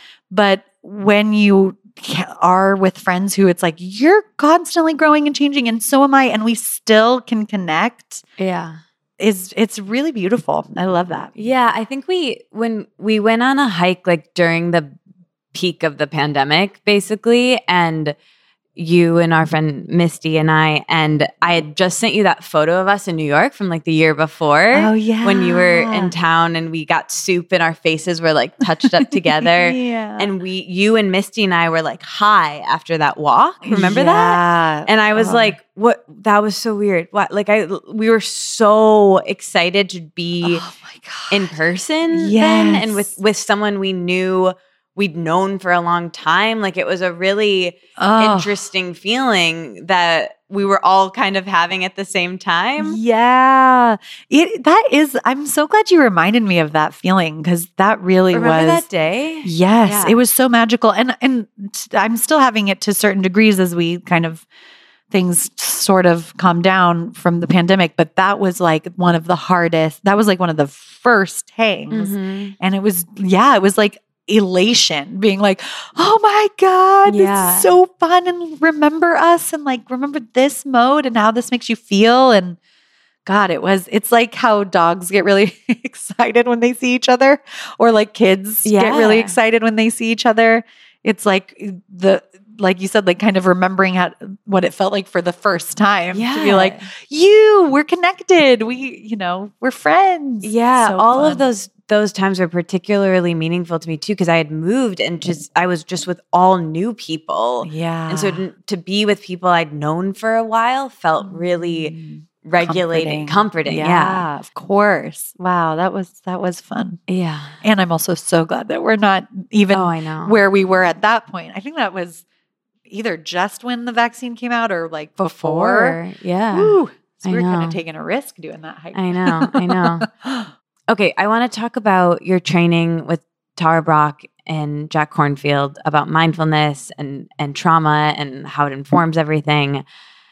And well, well, maybe we'll we'll do do a, a fun way to tee this up. I think okay. kind of fun. Maybe we could compare notes on Mean Girls for a moment because I listened to the latest episode of We Made It Weird, this podcast that you do with with Pete every week, and you talked about books from when you were young, which I was like, oh my god. oh. And you talk about this Mean Girls story, and I I guess Mm. that's where a lot of our early trauma comes from. And I'm thinking, I've been thinking so much about like we we talk about inner child a lot, right? And like Mhm. therapy and shit, but inner teenager is feeling really. I, I'm curious about your inner teenager. Ooh, I do love that question. Yeah, inner teenager. That is really interesting because it is, of course, there's so much that shapes us at that age.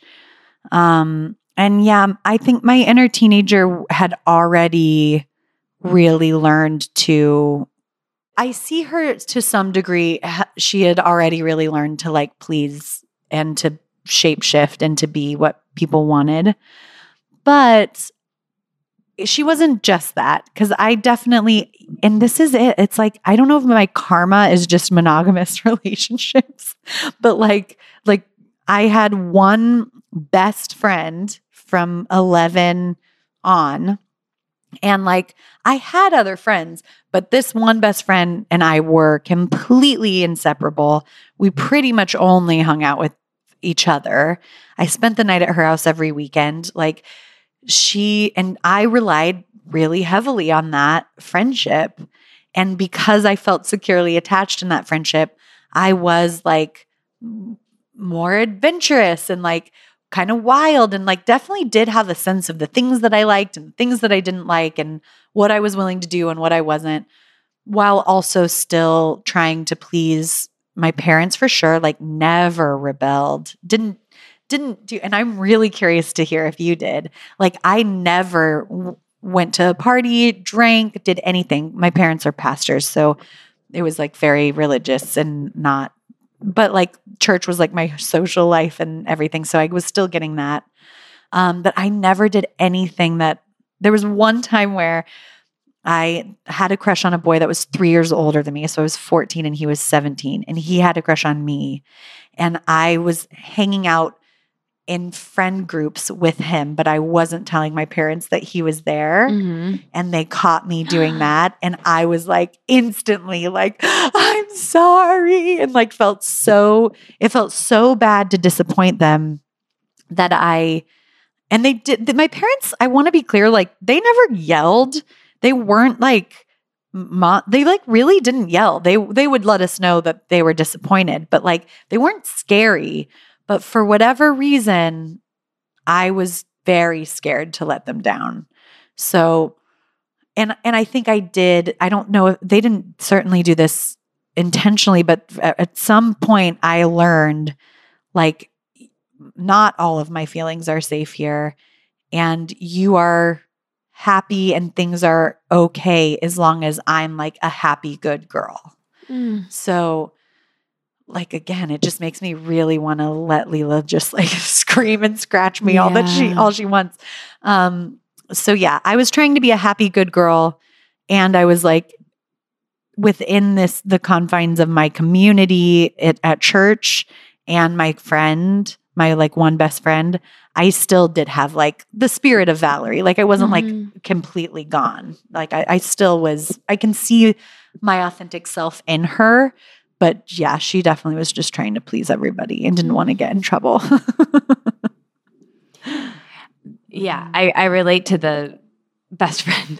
yeah. I, I, I was thinking about this of like the tr- my my whole thing is like being replaced, and Ooh. I thought about it. I was like, my my dad, you know this story, like kind of left, and I had a best friend who like dropped me and found a different best friend, and then I Mm, wasn't yeah. really in the group, and so I think even now I'm like, I was in the group and I'm out of the group. I'm in the group. Like that. That part is Yeah, tricky. totally. And and only you would know if this is true and not to Yeah. like armchair expert you, but I do wonder if like because I see how Lila as a kid will be like she'll have an interaction, a, a disagreement with somebody on a play at a play date, and she'll mm-hmm. really like handle it well and and seem like all of a sudden she's fine, she's over it, and then like we'll we'll get in the car and she'll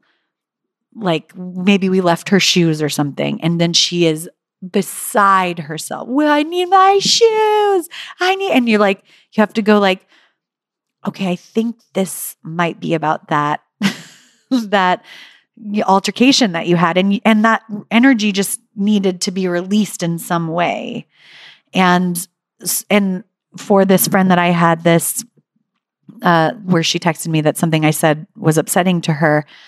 I th- I was thinking that she like her well i don't want to tell her business but it there's there's just different ways that like sometimes the as kids especially we're like this is a manageable way for me to let this out and and like the friends that i have that who had like a parent leave too it's like if if you if if i if she they're not on like a text chain that becomes a really big deal and of course it does because that child self is like you're you're bailing all over again like you're you know what i mean Oh man, yeah. so I don't know. I'm not, I really am not like saying, I think it did bother you and this is how it worked out. But like it also, in the movie that you're watching about a kid where the dad leaves and gets another family and then her friend does that and she gets really upset, you're like, well, yeah. totally.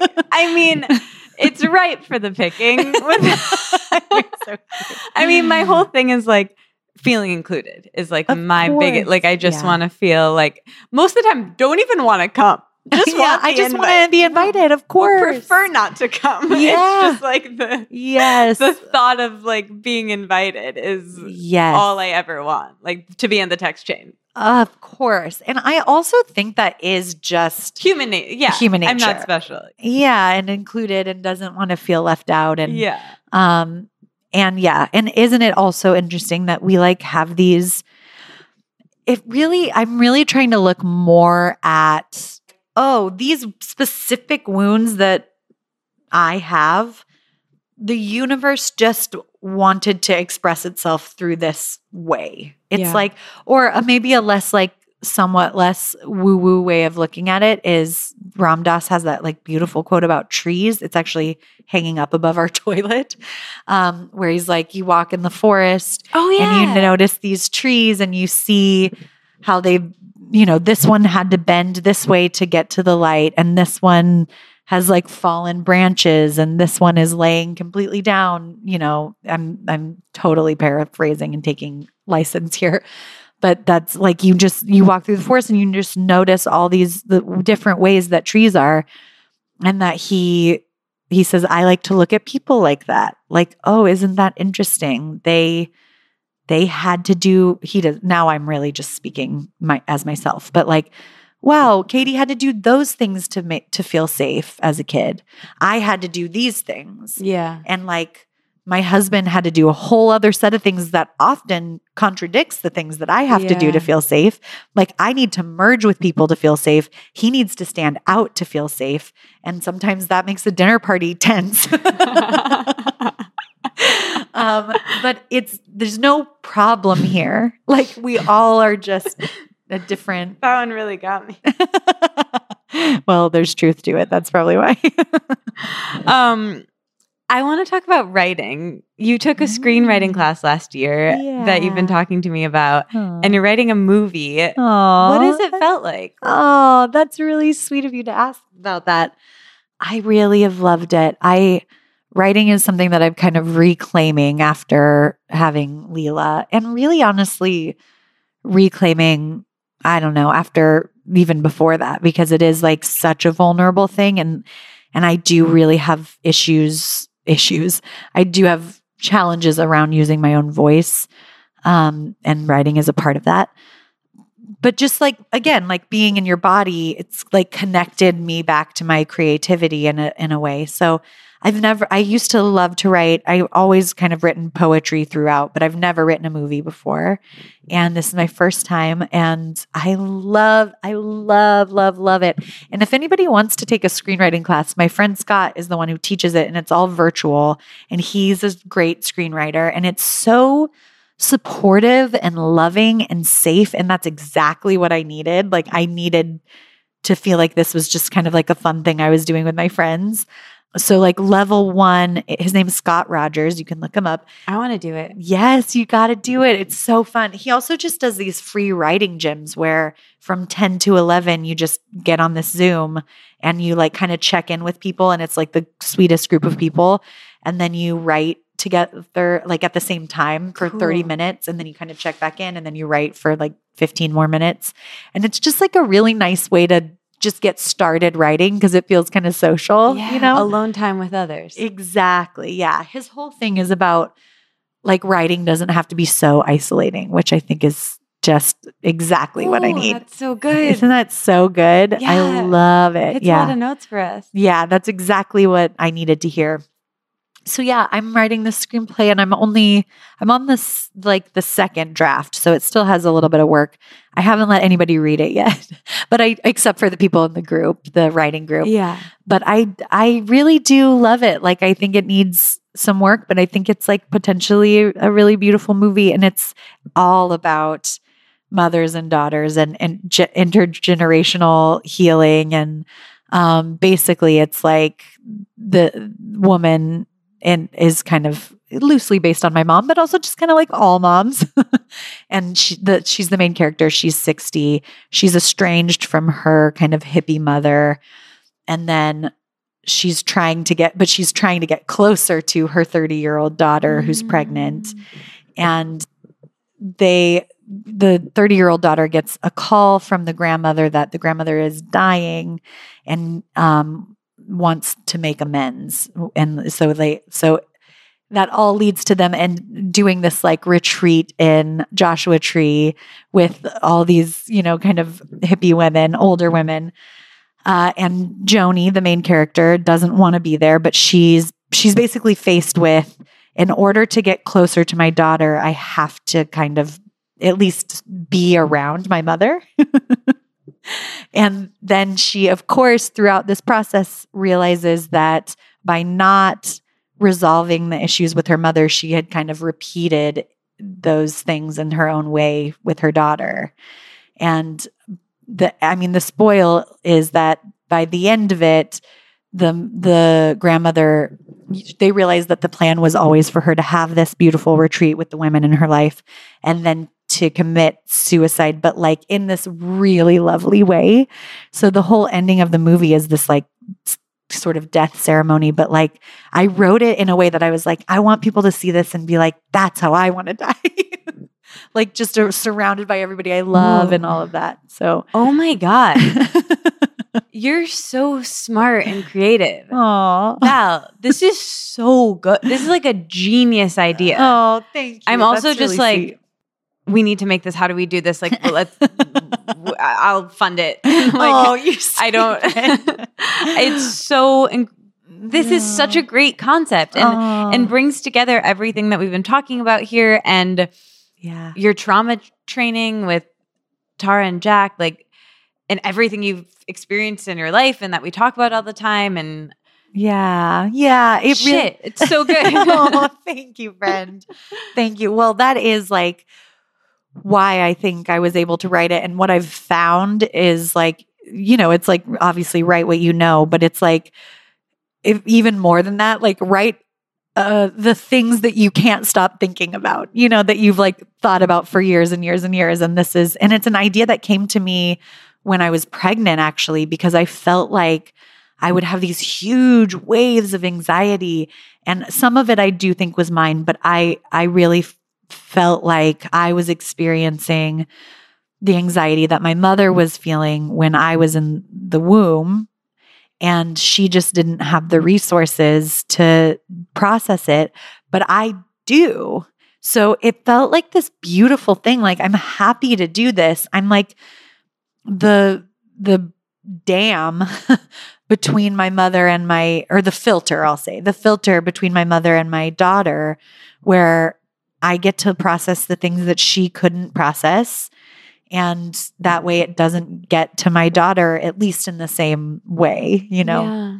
and then it made me feel very close to both of them.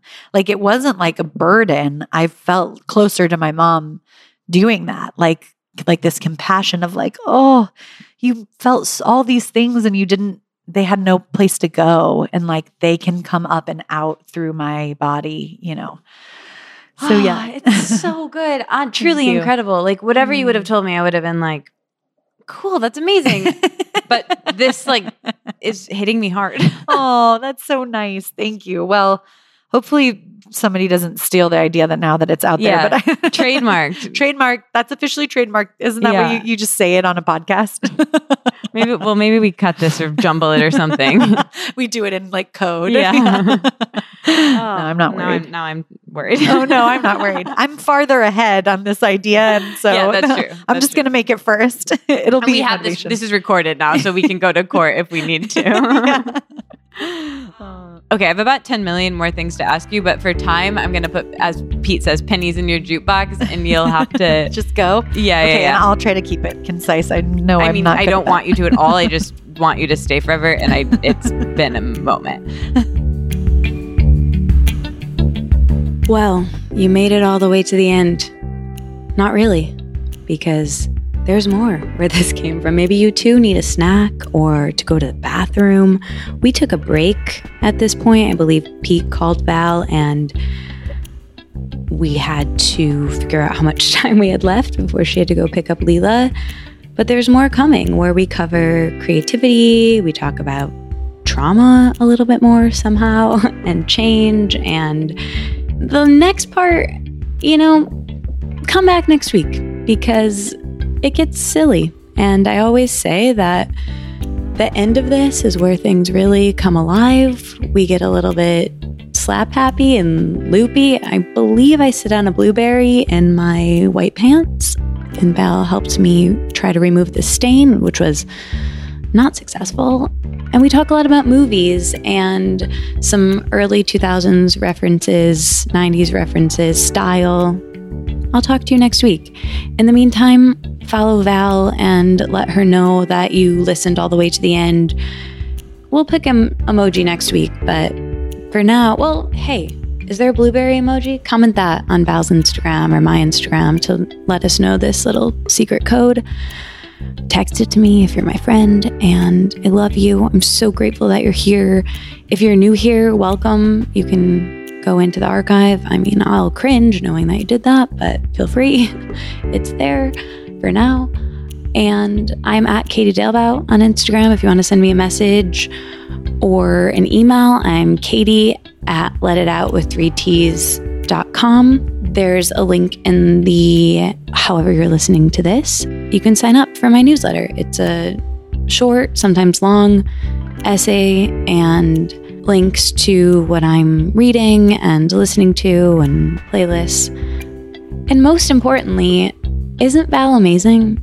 She's so great, right? She's incredible and smart and hilarious. And listen to her podcast every Friday with Pete Holmes, her partner. It's really great. and if you liked this, you'll love that.